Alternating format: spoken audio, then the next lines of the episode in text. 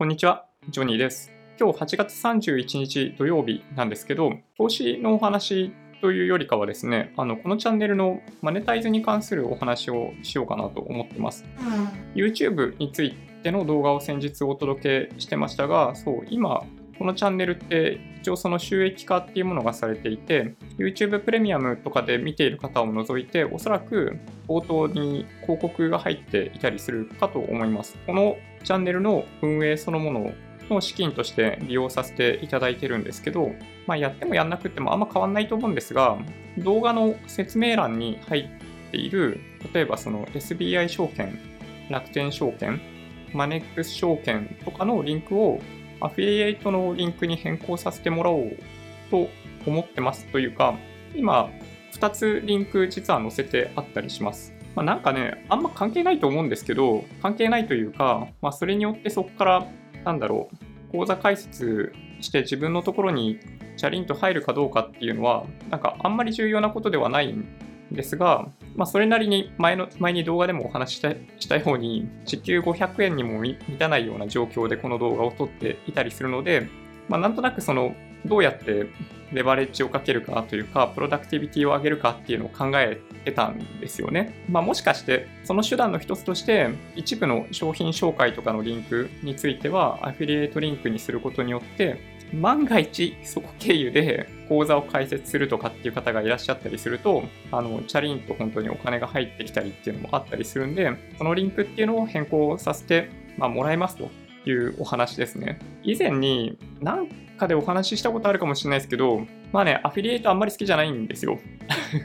じゃあ使うなっていう話かもしれないんですけど、オンライン上で、例えば保険とかで検索すると、保険のいいところ悪いところみたいなのをすごい説明しながら最終的にアフィリエイトリンクでそこから行くと保険契約につき1件そのメディアにいくらか入るみたいなのが大体できてるんですよね。まあ、それゆえにあのサイトを作ってる人たちってすげえ本気でめっちゃいっぱい記事書いてるんですよ。で、その契約を持ってるか持ってないかとかって全然関係なくて、もうひたすらその契約を、まあ、コンバージョンにつなげるための記事っていうのをあの SEO 目的だったり、その CTR を上げるため、CVR を上げるために書いてるんですよね、実は。っていうのを理解しているので、アフィリエイトを利用しているっていうのはね、あんまり、まあ、僕はね、まあ、言いたくないというか、ちょっとね、葛藤があるんですよ。保険とかもそうだし、あとはなんか、なんだろうな、そのすごい高単価の検索キーワードって結構あるじゃないですか。例えばその、まあ、保険もそうですけど、そうですけど、お金にまつわる部分のお話とかって、そこ経由で何か契約とかが入ると、すごい金額のアフィリエイトフィーが実は支払われるみたいなことがあったりするんですよね。お金絡み以外でいくと、例えばなんかね、布団とかマットレスとか、ああいうのも実はすごい高単価で、なんかね、2万円ぐらいの商品で、アフィリエイトフィー4000 1契約につきもらえるとか、そういうのがね、実はね、結構あって、それをゲットするために、すごい量の記事を書くっていうのを、実は、実はっていうかね、もうほんと変な話なんですけど、あの、ブログってマネタイズするっていうのは、ある種そういうことなんですよね。で自分が好きなことで自分が信じていることをブログ記事にしてそれで誘導している有料なブロガーの方が大半な中でさっきお話ししたように目的がちょっと変わってきてしまってそのクリックしてもらうためだったりその制約してもらうためだったりっていうことにエネルギーをひたすら注いでいるような個人だったりまあ、個人以外もそれをすごいやってるんですよね、実は。お金がかかってるんで、まあ、全力でやるのはもちろんそうなんですけど、まあ、ただね、あんまり僕そういうのが好きになれなくて、まあ、そういう理由もあって、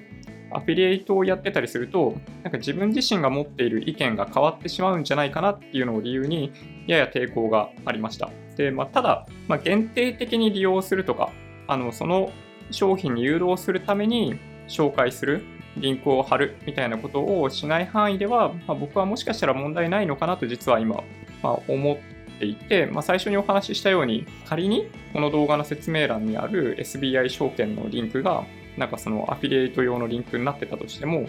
まあこのチャンネル見てる人たちはもうすでにほとんど証券口座をお持ちだと思うんでそこから契約することって口座開設することってほとんどないと、